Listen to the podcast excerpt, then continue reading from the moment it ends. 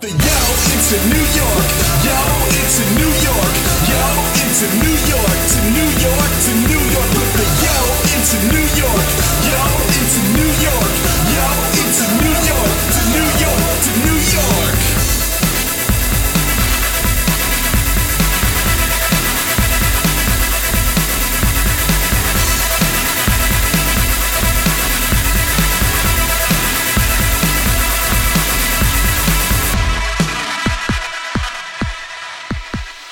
Welcome to Crash Chords Autographs. Today, Matt welcomes composer Joseph Bertolozzi, who hails from Beacon, New York. With a penchant for exploring unorthodox tools, timbres, and sound environments, Joe's sonic ambitions are taking him to new heights and to new nations. Many may know Joseph for his previous album, Bridge Music, released back in 2009 and composed using elements of percussion produced only by New York's Mid Hudson Bridge. The album was a Billboard success the exhibit a Hudson Valley treasure, and a personal favorite. Well, to build on this project, Joseph's newest album, Tower Music, or Musique de la Tour, will be composed using percussion sounds only made using the Eiffel Tower, and will be released by Innova Records, the label of the American Composers Forum, on April 29, 2016. Here, Matt and Joseph chat about what it takes to record such large scale projects and the challenges he must face when trying to promote and share them. Also, hear him chat about his upbringing, his influences, his writing process, and what it's like to compose music both with standard instrumentation and to use sound from structures. And so, in the interest of keeping this intro abridged, here's presenting Matt Storm and Joseph Bertolozzi. Welcome to another episode of Crash Chords Autographs. My guest today, Joe, was actually recommended to me by his daughter Sarah, who I'm a friend with, friends with, a regular at the way station. Joe, welcome to the show. Thanks for having me on. This is great. My pleasure. Um, so um, Sarah came to me uh, probably a little over a month ago now and said, "Hey, my dad does music. Would you be interested in having him on your show?" And of course, I said, "Yes, I'd love to. What does he do? What's his newest album?" And he's like, "Oh, he played music on the Eiffel Tower." I'm sorry, what? And so from that moment on, I was like, well, absolutely, I have to have him on. So I'm very excited to talk about Tower Music. Um, and uh, which is your new record, which is coming out uh, uh, spring next year. Is that correct? Yeah, it's coming out April 29th. Excellent. And so this, I guess, let's start by you telling people a little bit about this project, how it came to be. I know it's the follow-up to Bridge Music. Um, so maybe just give people, the listeners, a little bit of background on Tower Music and how it happened. Yeah, um, I have a, a solo percussion rig that I play called the Bronze Collection, and um I had just finished a performance and my wife was kind of, you know, mimicking the way I swing my arms when I play and she was standing near a poster of the Eiffel Tower and she went bong and I said to myself, you know something, everything vibrates, that would work. Of course my wife immediately regretted having done that because she knew what was coming. Um I for my part immediately realized that I didn't speak French. Um, you know, didn't have any contacts in Paris so I said, is, is there some way I can do this here in the United States? And at the time, the Henry Hudson Quadricentennial was about five year was five years in the future, and Gustav Eiffel was really uh, uh, known as a bridge builder, bridge engineer. So I was thinking, uh, well, maybe a bridge over the Hudson River would be the right kind of a project, and there would be collateral publicity, et cetera, et cetera.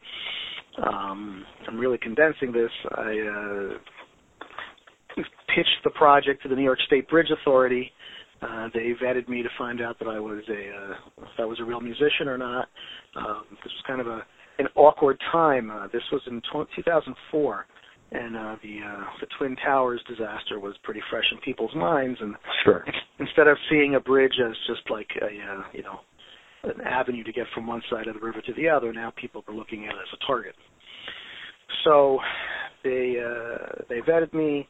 They gave me permission to go out and record the surfaces of the bridge, all the spindles, the guardrails, the girders, and my my pitch was uh, I will write a song with those sounds, and if you don't like you don't like it, then we're done. Um, if you do like it, then I want you to give me permission to use your name to try to raise financing to do this project, which was supposed to be a live concert. And um, they loved the initial uh, uh, song, which is Bridge Funk, which is on the uh, on the Bridge Music album, and so they gave me the go ahead. So I went ahead, completed the album. Um, the album came out in 2009.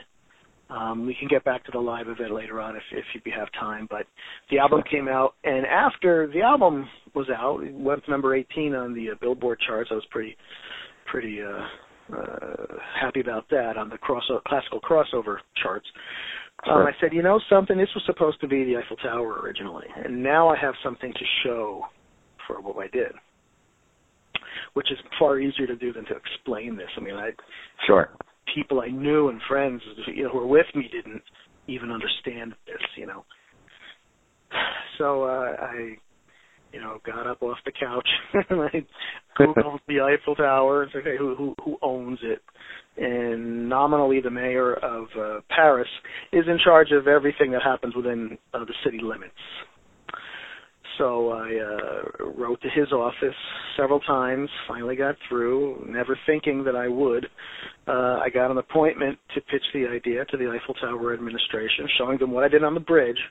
And and and the thing that that makes my projects uh, unique among these kind of um, environmental sound things is that I write music using only the unprocessed sounds of the bridge. I mean, there are other recordings of walls and bridges and buildings. And actually, there was a, a, an artist who recorded the Eiffel Tower a couple of years before I got there. Um, and every one of those pieces are either the music is heavily processed, or there's other instruments. Um, uh, and my music just uses the raw sounds. Um, so they liked that aesthetic. They gave me the go ahead. I went in 2013, recorded everything, finished the writing music, writing the music in 2014, and now the music is coming out in the album 2016. Wow. So it's a long process to do a project like this because you first have to get the sounds recorded and then actually compose the music. Yeah, well, first of all, you got to get permission to sure go on these places, and that took a lot of time. And then finding the financing um, I mean, if you did that timeline, you see it's 12 years from the initial idea to the the final Tower Music album. Um, you know, I had to I had to bring a team of seven people with me to Paris to to record this, and it was worth it. But you know, it's a lot of money. And, uh, sure. That, that that's that's part of the art. Any any band member will tell you. You know, they're trying to raise money for their next album or you know a rehearsal space. That's just part of it. This is just re- really large. Well, the the little bit I was able to to listen to the the preview, as it were, sounds incredible. I mean, from from just the quality of sound per strike, you know, and in the percussion, and then the compositions that you were able to create with it. Um, I just I think it's phenomenal. It's unlike anything I've ever heard of, and I've been doing this podcast for a while, and I've also been listening to music my whole life, and uh, it's unlike anything I've ever heard before. Thank you. Um, so um, clearly, obviously, you um, ha- you have roots in music. I'm sure that go back a while. Um, growing up, were you always into classical, heavy percussion related stuff, or did you kind of listen to all sorts of kind of music growing up? I, I listened to everything. I, I was um, I was I think five years old when the Beatles came over, and I remember them on television, and um, that was really my first um, idea that I wanted to uh, write music, write songs. And you know, I uh, as I grew up, I was in different bands. I wrote songs. I did all different kinds of things. I studied music, uh, and then I also appreciated classical music as well. So it wasn't just the Beatles. You know, it was all the pop music of the time. It was uh, classical music, uh, whatever folk music you could get out of libraries. Um, I, I was just interested in all all kinds of music. Um, I'm trained. My my principal instrument is the pipe organ. I make wow. my living. Yeah, I, I know, right? That's awesome. I make my living. uh uh, I play for a church, and I play for a synagogue, direct the choirs, and I play for all the services, weddings, bar mitzvahs. That's like my niche. And um I picked up the percussion thing uh accidentally. My wife bought me one gong for Christmas. Um and you know being a composer i was 45 years old at that time i'm 56 now i was 45 years old when she bought me the gong so i was already a mature musician um you know i had uh, the knowledge of a someone who was interested in different cultures and music and and you know perf- we had had performed I not only performed in churches, but I actually toured Europe a couple of times as a as a concert organist. So you know, I brought a, a wide, uh, a broad perspective to music making. So when she bought me that one gong, I said, "Hey, you know, this gong is a Javanese gong, and and they make the different kinds of gongs in um, Indonesia and different ones from Switzerland and the next thing you know, that one gong, you know, they they replicated into this 70 gong setup that I have in the bronze collection. Wow. Which, like I said, when my wife when when she saw the light bulb go over my head uh for the tower music, she remembered buying me one gong and then it turning into this this huge uh, project. So she's very careful now what she says around me. I'm sure she she thinks about things she says, does, expresses going forward in case it might spawn another I- idea Oh, yeah. that could be expensive. um, so you said that you played in other bands and you've toured. Um, is so the ta- tower music and bridge music obviously come from an inspiration of this this per- interest in percussion. Do you think that in the composition of those albums you have a specific influence, or is it just kind of an amalgamation of all of the things that you've listened to over the years? I think it's probably closer to the the latter. For this purpose, you know, if I'm going to write a piece for a singer and a piano, or I'm going to write a piece for a, a stage band, those instruments have delineated uh, sounds. They have delineated compass. You know, the lowest note and the highest note. Um, so you're, you're you're pretty much writing for something that is a a, a pre-known uh, situation. with the bridge and with the Eiffel Tower, I really had no idea what I was going to get. Um, I didn't even allow myself to start um, thinking about what kind of music I would write because I might, you know, like with the Eiffel Tower, my joke was we act- we literally came back with ten thousand samples, um, and I didn't know it was going to be that big when I went over there. But my joke was, you know, what if I go over there record it and I come back with, you know, 500 B flats? Then what? then what am I going to write? You know? Right. Sure. so you know, I- uh, and I think so. Let me finish that idea. Um, so you know, I didn't even give myself the luxury of uh, thinking what kind of music I would I was I was writing. I was just luxur- luxuriating in the fact that I had done the bridge and now I'm doing the Eiffel Tower, and I'll sort through all those sounds when I get back, build my virtual instrument, and then I'll take it from there. And so when recording the Eiffel Tower itself, is the sound that we're hearing the raw sounds? Like, could someone just go up to the Eiffel Tower and produce those sounds hitting it, or is it was there more tech, there more tech involved than that?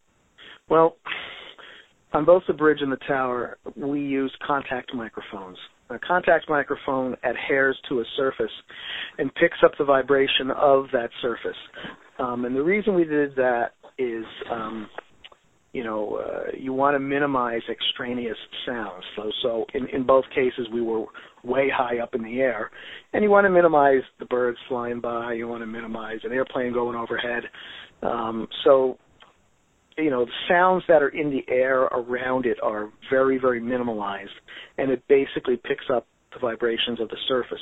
So, if you strike it with, you know, you strike a surface with a, a rod or a drumstick, and you hear it in the air, almost, almost to a, to a, almost to a, a sample, it will sound different um, through that mic because that mic is picking up only the vibration of the surface. It's not, you know, picking up any anything else around it.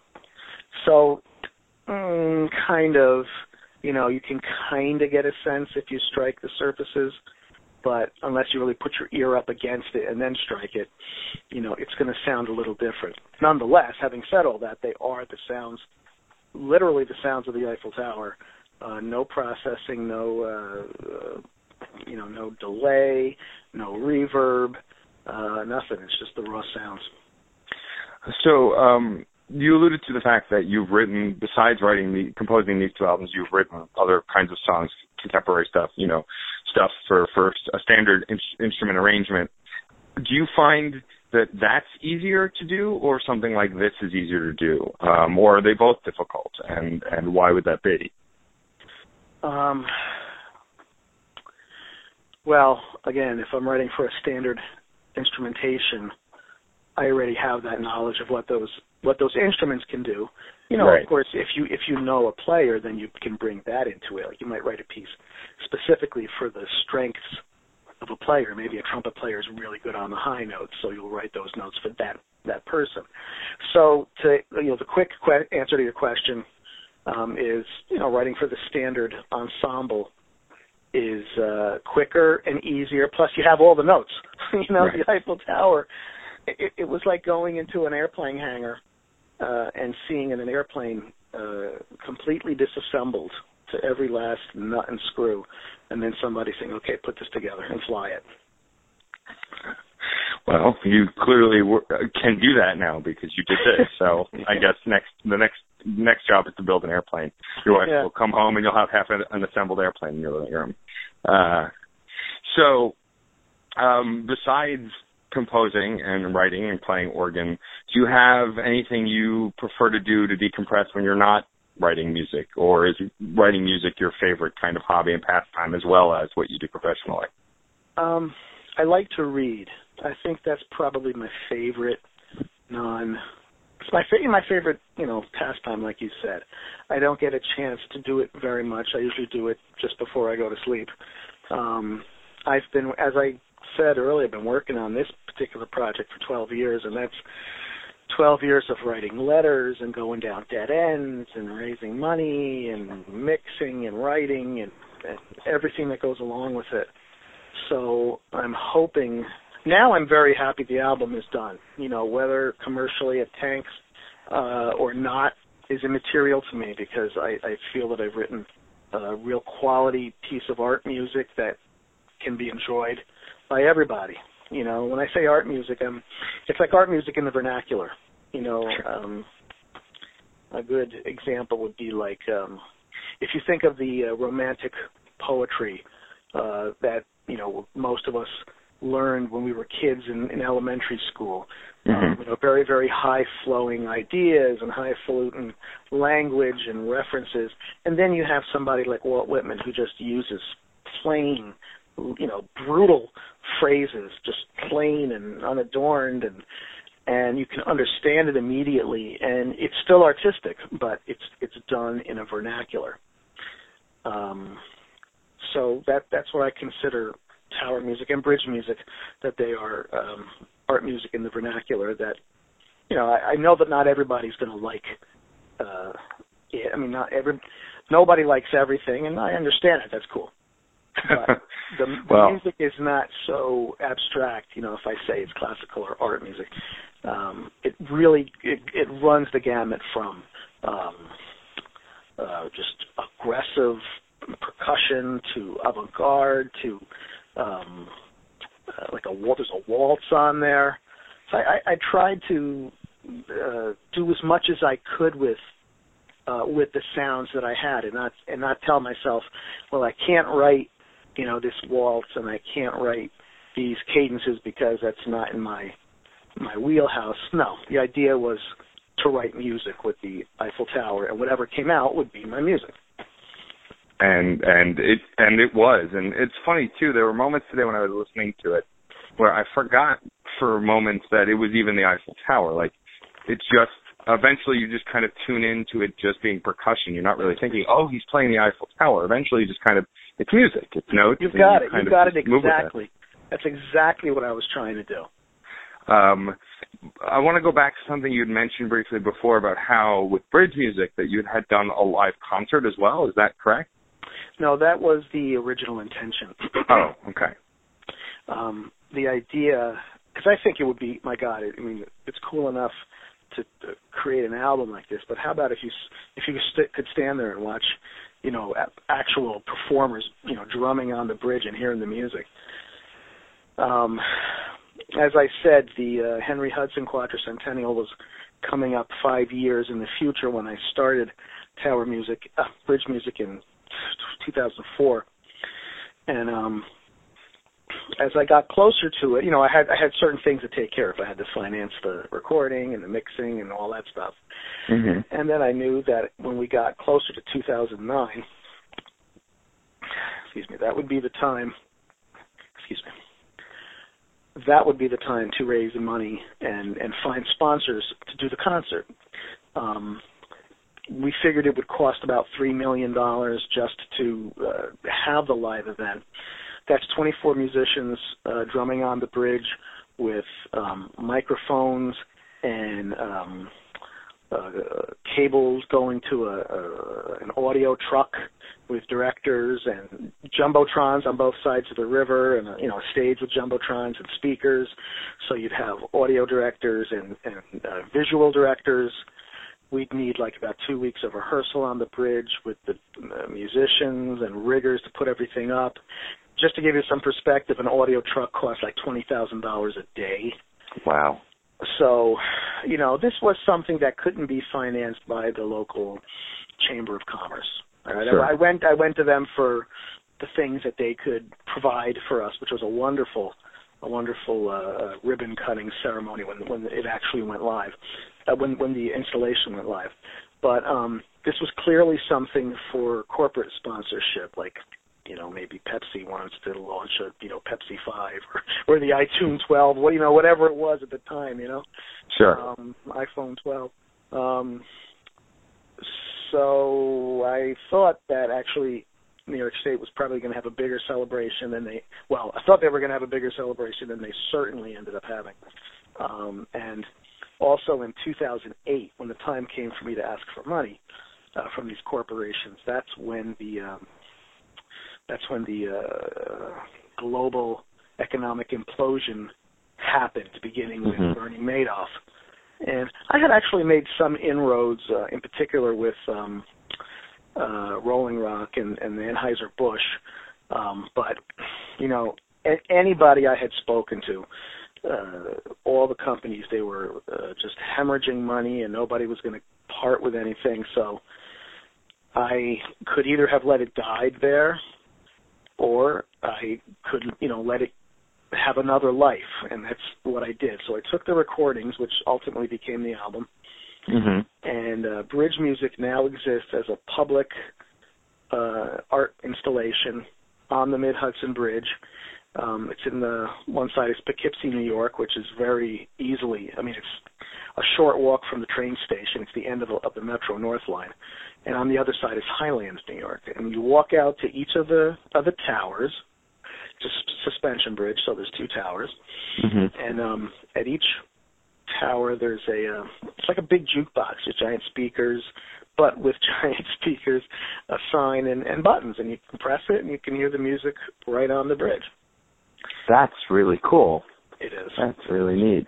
now i knew that there would also be people who were afraid of heights or afraid of bridges or maybe they went to poughkeepsie and it's you know raining and hailing out and they didn't want to go out on the on the water so for those people um there's also a 24 7 uh, radio transmission in the parks on both sides of the river, and there are signs to tell you uh, to tune into 95.3 FM, and it just loops. So as long as you have a view of the bridge, uh, you can hear it either on the bridge or you know in your on your car radio. That's really cool. Also, that's neat, and it's a way to give the project a longevity beyond beyond the the the release of the record, beyond you even. You know, it could be around forever, and that's that's a really cool thing. Thank you. Um, my I guess my follow up question would be then: Is there any plan to do something similar with Tower Music when it comes out?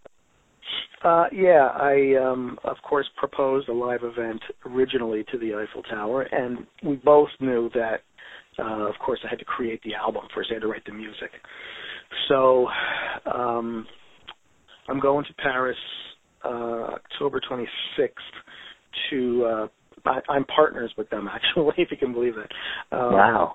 and uh, I want to give them the uh, first uh, hearing as partners of the album, and uh, just present it to them, and you know, uh, then it, it'll it'll be released a few months later, and hopefully it'll be successful enough, and they'll be proud enough of it that um, it'll generate some heat, and we can go to the right kind of sponsors that would be able to finance uh, a live event. Now, you know, a lot of people say, well, that's a lot of money to spend for, you know, you could give that to the poor or something like that. And that is true. However, these big companies they have money that they've uh, allocated for um, for advertising. So Mhm. I feel if they're going to spend you know a few million dollars on advertising in a magazine, they might want to spend it creating a once in a lifetime live concert on the Eiffel Tower. Sure. I mean, that's as good. A, I, as as far as I'm concerned, that's as good an ad as anything else. yeah, right. Better. Better, I would say yes. Uh, it would definitely get attention. That's for sure. Um, especially in a YouTube generation world, I feel like something like that would live in perpetuity on the internet. If even clips of um, would would would spread like wildfire. So so that answers my follow up question that I didn't get to ask. Is that the goal is first to do a live, is to pursue a possible live show at the Eiffel Tower, and if that, uh, but at least you know if you can't make that happen for whatever reason, you do have other options and other ideas and and you know interesting things that you can do with the music besides just selling the album and trying to get a concert, which is kind of nice to know that you have that knowledge. Yeah, yeah, yeah. Uh, um, so, uh, is, was there ever anything? So obviously you've been playing music for a while in very, very different ways, which is always incredible to hear a prolific artist who has a variety of, of outputs. But was there ever anything else you wanted to do in the arts besides music, or was music kind of always the thing from from when you were you were little? Uh, I was a very good illustrator when I was a kid. I used to write my own comic books and draw them and write the storylines and stuff. Um, I thought for a few years there, like when I said, the, like I said earlier, when the Beatles came out, I wanted to be a musician, and you know, then I, I was drawing already at that time as a little little kid, and I just got better at it. And I always thought that I would be a, a painter or an illustrator or something like that um, for many years. And um, then when I was, by the time I was nine, uh, of all things, I actually I had an earache one day, and uh, I was home from school, and my um, my godfather purchased a uh, a record of the lives of the composers, and it was interspersed with clips from their music. It was the record. Um, so I'd be, ho- and I was homesick, and they they put the record player on, and that thing would that side would play, you know, thirty, forty times, and they'd come in to check on me, and then they'd flip it over, and I'd hear that side thirty, forty times. Um, and so I said, you know, I want to be a composer because I like these stories, and I like that you can just take nothing. You can take, uh, uh, you know, a chemical reaction of sound in your mind and turn it into sound. Um, I liked that idea, and from that point on, um, I told my parents I want to be a composer, which they interpreted to mean I wanted to take piano lessons. um, you know, and in, in my wisdom as a nine-year-old, I was like, no, I don't want to take piano lessons. I want to be a composer. Um, so uh, they said, well, you know, it would be a good idea to know how to play an instrument if you wanted to to write music. And you know, I thought there was some some value in that viewpoint. Sure. Uh, so I said, all right. Um, so I, I uh, they delivered a piano and to the house, and I had a couple piano lessons, and then I got turned on to the organ. I said, I want to take organ. Um, so And the rest is history. Um, so, well, that, I mean, it's it's interesting to always kind of get frame of reference for an artist, especially with with a composer. You know, I've spoken to a lot of musicians, singer songwriters, and it's, it's I feel a different perspective. Like the way you mentioned uh, music being a chemical reaction in the brain that causes sound that that you want to write. Like it's a it's a very visceral way to describe it, which I really like. You know, it's very descriptive and and unique perspective. Um, so I guess the the next question I have is typically I would ask a uh, a singer songwriter, well, now that the new album's coming out, are you going on tour? But obviously, this kind of is a whole different animal with the talks of trying to put together a um a live show in the in the foreseeable future. But do you do like for bridge for bridge music and then for tower music now? Do you do any kind of press tour or kind of go from from place to place to kind of like uh debut it in places? Is that a thing that you would do for something like this? Hmm. Um, you mean take the existing bridge music and the existing uh, tower music and and the closest I would come to that scenario would be like if I was invited to give a talk Right. at a college. Um, Okay. Yeah, I mean it's um it's really that kind of a thing. Um I I have every every expectation that both bridge music and tower music will be done live sometime in the future, even if it's way after I kick the bucket. um, you know, it's uh, it's it's a long process, but everything is everything is in place. All we need is the uh, uh, the, the really the financing. So. Um, so um, I guess it's a little too soon to ask this, but I feel like you're the type of person whose brain is constantly thinking and creating. Now that uh, Tower Music is ready to come out, you've done bridge music. Is there a next step? Is there another giant thing you want to create music with? Do you have any ideas for a future project, or are you kind of just focusing on the release of Tower Music?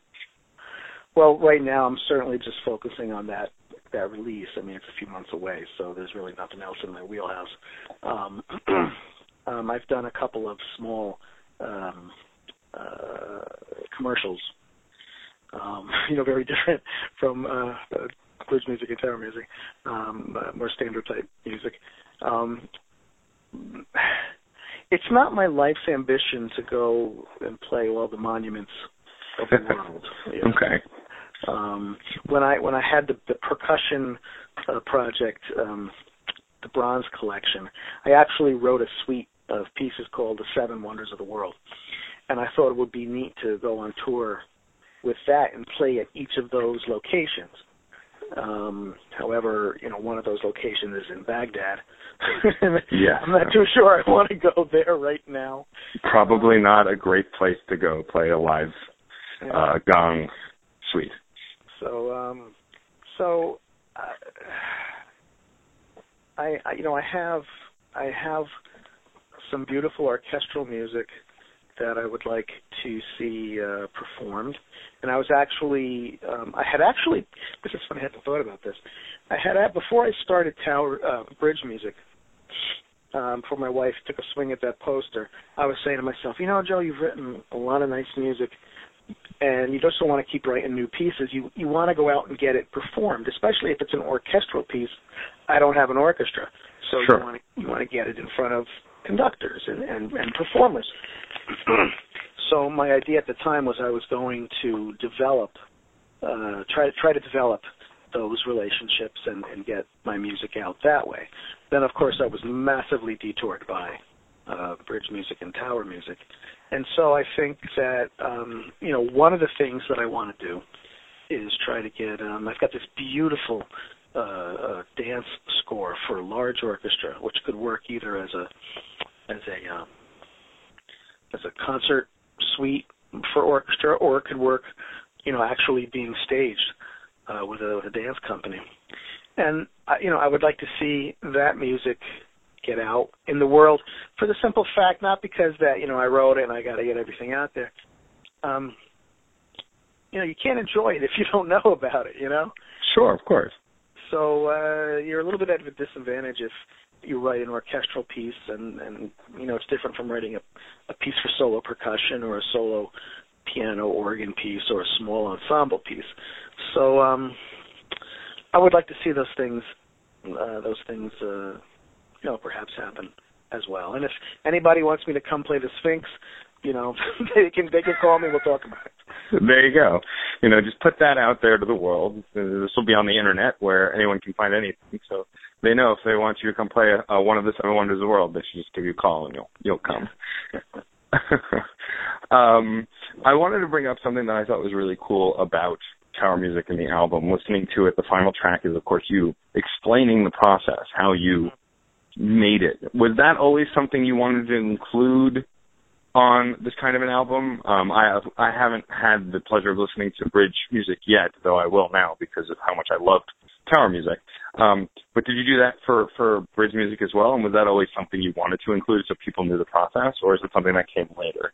No, no. I, I, it was always my intention to um, have it. What, what, you, what you're talking about? They're called audio tours. And Mhm. I actually talk about, you know, here's the sound of a handrail, and you hear bong, and then you hear a short. Uh, it's immediately followed by uh, a- piece fading up in context, and, and because I just showed you what it sounded like in this short clip that fades up and fades out, you hear it playing Right. you know, so if you're on the Eiffel Tower or you're on the bridge, you can say, "Oh, you see that? I know what that sounds like." um, and I wanted to give people an idea of uh, not only with the different types of sounds that were available, but trying to put them together. Um, I, I, I, take some time in that in that audio tour to to let people know that I just because I was getting sounds out of something didn't mean I had like even a complete scale of notes. Um, so I really had to write music to. I had to take something that was incomplete as an instrument and make it sound like it wasn't missing anything. And um, I figured that if people, you know, it's sort of, it's not really an outtakes reel, but it's sort of like a behind the scenes kind of a reel where they're introduced to the sounds and then they hear it in context and it gives them a greater appreciation for uh, the process. Just because it's it's it's unusual. It's not just like getting six flutes together and listen to what six flutes sound like you know? Sure. Um well i mean i i think what's really fascinating about that especially in this podcasting world is that i mean essentially the audio tour comes off very much like that because you're you're you're speaking very candidly about the process and about how you got the sounds and what they sounded like and how you worked it in and how the process works. And this is an age now where I think a lot of that stuff is a lot more popular because we have so much access on the internet to how to's and to find stuff. And so creating this music is one thing but then giving people the knowledge and the wealth that if they had some way to play it or just hear some of the sounds like you're giving them the tools to to understand how you created it. And I think that's an invaluable uh, addition to tower music as a whole, is giving people that kind of wherewithal to now I know how he made this music. I can go hit part of the Eiffel Tower, maybe put my ear to it, and I'll hear something similar. You know, and I think yeah, that's that's very very uh, to me as someone who's now looking at this from the outside because I had not heard of it until Sarah brought it to my attention. That this seems like it has boundless educational purposes just to me i mean it's one thing to take teach classical pieces and teach standard you know contemporary music but to teach people how to make music from something that you might not think you can make music from i think has a value in society that we, kind of never had anything like that before which i think is really the most fascinating thing too mm-hmm. yeah and i feel like um for sure talking about doing talks at a college or something i feel like there are definitely venues in New York, especially um, like I am, uh, as I'm sure you know, a fan of the Way Station, which is a local Brooklyn bar right. that's often filled with nerds. Um, a, a talk about this at a place like that would probably go over like gangbusters because I know I'm not the only music nerd in all of New York, so I feel like that's the kind of place you can kind of like show play some of the album, talk about it, like that kind of a thing, and I, I think people would really dig that. Oh, very cool. I, I uh I hope that maybe now I can ask the uh, the owner if he would want to host an evening like that, sort of like a release release party or a uh, you know a talk and could play the tracks and like that. Uh, yeah, that, that would be cool. I think for sure he would. I think that you should uh, should definitely reach out to them, and if you want to cite me as a reference, I'd be happy to because uh, I, I think I I personally think that there's a lot of power behind it. That would be very cool. Thank you. Thank you very much. My pleasure. Um, I guess uh, the next thing I want to ask is so since you've been composing for so long and you've done so many different things, you have this wealth of experience and knowledge. Um, if you had to give advice about composing, I know these questions are kind of blanket and, and you know kind of cliche, but you, I'm sure you must have learned something that no one ever told you when you were going through this process and learning how to write and creating this stuff. Is there any advice or knowledge you would share with up and coming composers who are trying to get started? Um, before I answer that question, I got to say we're making a we're making a couple of short promotional videos of the you know of the music, as, you know as you do when an album comes out. Sure. And it's it's their um, they're like outtakes of not outtakes, but they're they're clips of us recording the surfaces and um one of the uh one of one of the the clips in it. I mean, the music is playing, but there's like one clip where I actually I I turn and I'm addressing the camera and I say they don't teach you this in music school. So yeah. Um, to actually answer your question, uh, two things. If you're talking to somebody, you know, you you gauge the the value or the the use of your time with that conversation based on the I think on the the nuance of the conversation. I mean, if you just stand back and forth and and say cliches to each other, you didn't learn anything. You know, you didn't uh, you didn't spend your time in, in an interesting way. But if somebody you know uh, takes a different uh, approach to something, and then you get to shade his answer with your answer, and you you work on that, that's an interesting conversation. If you're looking at a piece of um, a sculpture or an artwork you know there's there's the the, the same kind of element if it's just the, the art of the conversation, the art of the music, the art of the sculpture, the video, the music, whatever you're looking at, um, you should, as a creative artist, I think, um, try to bring as much uh, contrast and, and color and depth into a piece. That doesn't mean that every piece has to, you know, some pieces are just going to be maybe, you know, uh, blanketly soft or blanketly loud, but not every piece that you write would be that way. You know, you want to have something that is going to engage the listener, so they want to hear it a second time, and that only happens if there's nuance, if there's some depth to something. So I would say to any kind of artist, try to find that that depth, whatever that means to you. Um, and more specifically for a composer, um, I've I've had the the luxury of having nearly everything I've written uh, performed. Uh, of course, that ballet I was talking about earlier, which is called Boško and Admira, by the way. Um, that piece hasn't been um, performed yet, but my other orchestral music has, and my vocal music and my solo music and stuff have been performed.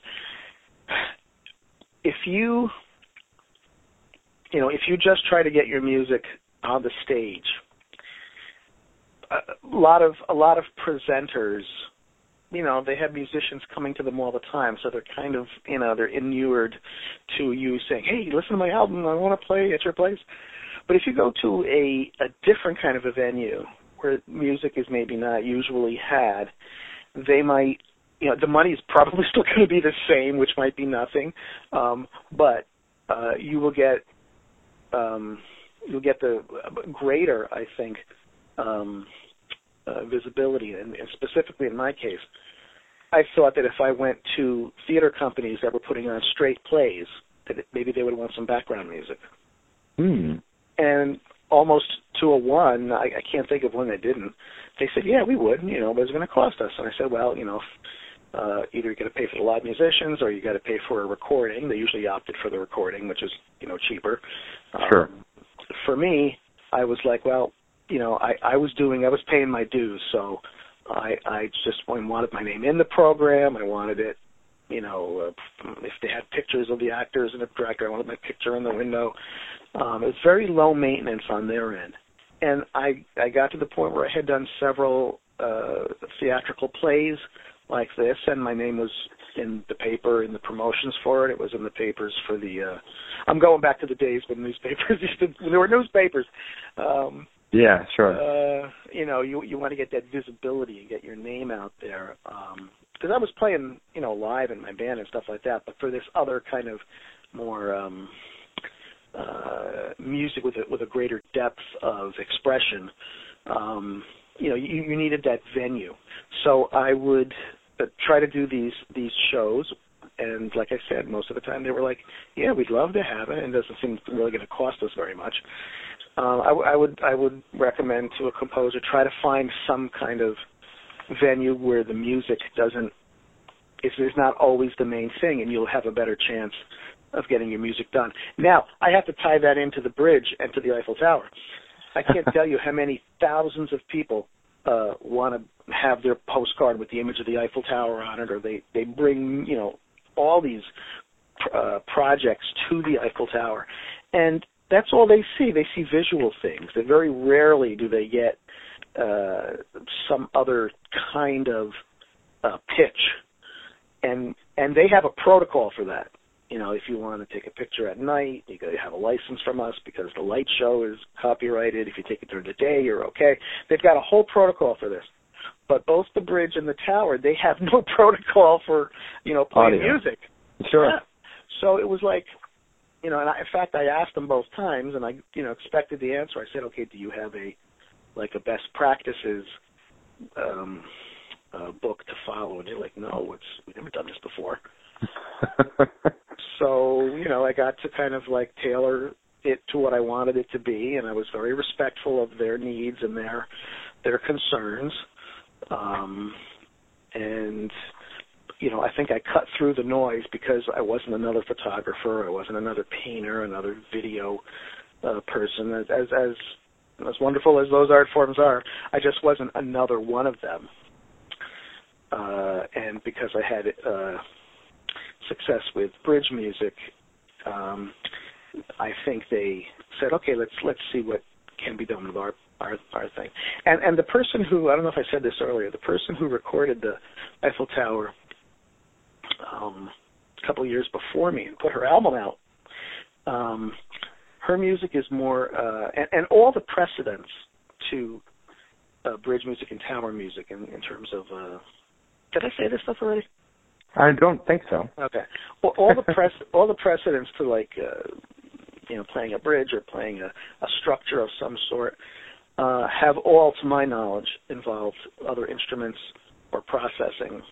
Right. Um, uh, and they kind of masked the sound. It was no way to tell if you were hearing the Eiffel Tower or the radiator upstairs. and I think what appealed to them was that, um, you know, the aesthetic was, as you said, you fi- kind of forget you're listening to this like really weird instrument and you're hearing music. Uh, they heard music out of out of the bridge, and you could tell. I mean, you could tell that there wasn't processing going on. In fact, in the beginning of that audio tour that you talk about, I give this this uh, A B kind of uh, uh, comparison as to what you could be hearing as opposed to what you are hearing. Yeah. Um, and so, I mean, that was a perfect example to go way all the way back. It was a circuitous way of going back to your question, going all the way back to, um, you know, what could a musician do to to have them have themselves stand out? Try to go to a, a, venue that's not about music, but that could use music, and and you know start there. If nothing else, it enriches your your musicianship and your your um, and your fun fun factor. Geez. Sure. What I it's funny as as as cliche as that question is, and it's been around forever. I found at least the people that I talk to that I've still never heard the same answer twice, and that's what I think is fascinating about the the scape the the landscape of music as it is now that the options are just so much more than they were even years ago and so the things you can create are so much more um I really appreciate you taking the time, Joe, to speak with me. Um, I've been excited since I heard about the project. It's, it's, I mean, you are definitely the first person in the history of Crash Chords autographs to have played the Eiffel Tower. So I can safely say you are the only one. Um, but uh, but before we wrap up, I would like you to give you a chance to kind of promote Tower Music again. So give one more time the release date and where people can find it. Okay, uh, the album is called Tower Music slash Musique de la Tour. So either way you look up, you'll you'll find it. It's on the Innova label, I N N O V A, uh, and um, the website is innova dot mu. Uh, the, the album numbers are 933, 933. It's coming out April 29th, 2016. Uh, it'll be available, you know, uh, everywhere, iTunes, Amazon, uh, you know, in, in it, it, it's it's got um, you know distribution through Naxos, so it's uh, it's available everywhere. My website is josephbertolozzi.com. Uh, J O S E P H B E R T O L O Z Z I dot com, where you can learn about bridge music as well as tower music. And uh, yeah, it'll it'll come out in downloads and and physical CD. And the artwork for the CD is stunning. I, I'm so happy with the artwork for the album. So. Excellent. Well, thank you again for taking the time uh, to chat. Sincerely, this was an education in, in, in awesome composition as well as just great information in music in general. So I appreciate you taking the time. Um, the interview will it's, we have a biweekly biweekly release, so it'll probably come out in November because we have a few banked episodes. But as Sure. soon as it does, I will let you know so you can promote it as well. Um, and if you're ever in Brooklyn uh, for any reason, uh, it's where I reside. I'd happy to grab a drink in person, and I would love to be involved in any way you see fit for a record release if that happens at the way station. So keep me posted on that. Cool, thank you. And we'll we'll have to do karaoke, uh, nerdioke uh, some Yes. Sunday night together. All right. I would enjoy that. I haven't not been to Nerdioke in a while, so yes, I would definitely love to do that. That would be great. Well, thank you again, Joe, for taking the time, and you have a wonderful night. You're welcome, man. Bye bye. Bye. If you enjoyed these interviews, please subscribe to this and the Crash Chords podcast on iTunes, where you can also rate us and review us. You can also like us on Facebook, follow us on Twitter at Crash Chords Web, our Tumblr, and our YouTube channel. If you have any questions or comments, feel free to post in the comment area below each post. And keep the discussion going, because remember, music is life, and life is good.